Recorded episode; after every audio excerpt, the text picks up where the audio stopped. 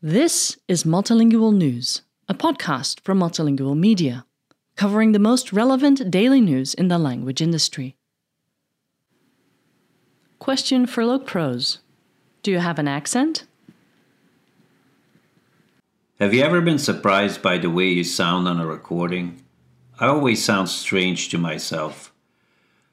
For almost 30 years, I've tried to get my English as polished as possible. One of my main objectives as an immigrant has always been to integrate and simply become accepted.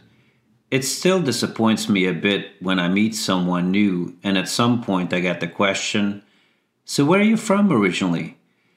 Roughly translated, I interpret that as the equivalent of, You don't sound like one of us, and it always makes me feel a bit like the gig is up.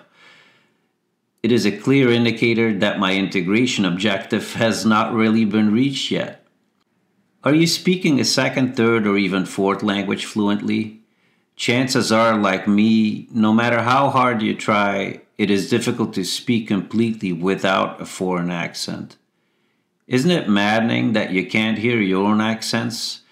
Or even the way your voice sounds to others because you're locked in your own bony resonance chamber? So, why do we have foreign accents in the first place? Scientifically, it is simply because a secondary language is being filtered through the sound system of a first language. The only way to avoid one is to start young. Small kids are much better at acquiring multiple sound systems. Unfortunately, as you become older, sounding native is much more challenging.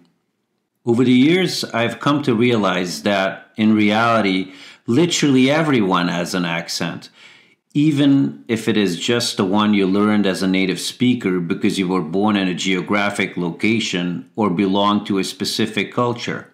For my own native Dutch, for example, Although the two main groups who speak the language, the Flemish and the Dutch, live next door to one another, they have been evolving in separate countries, Belgium and Holland, for over 190 years. As a result, we sound differently, not unlike Americans and British do.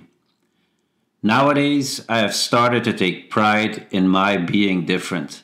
After more consideration, I recommend that we should wear our accents as badges of honor and an indication of the courage it took to learn a language that was not originally our own.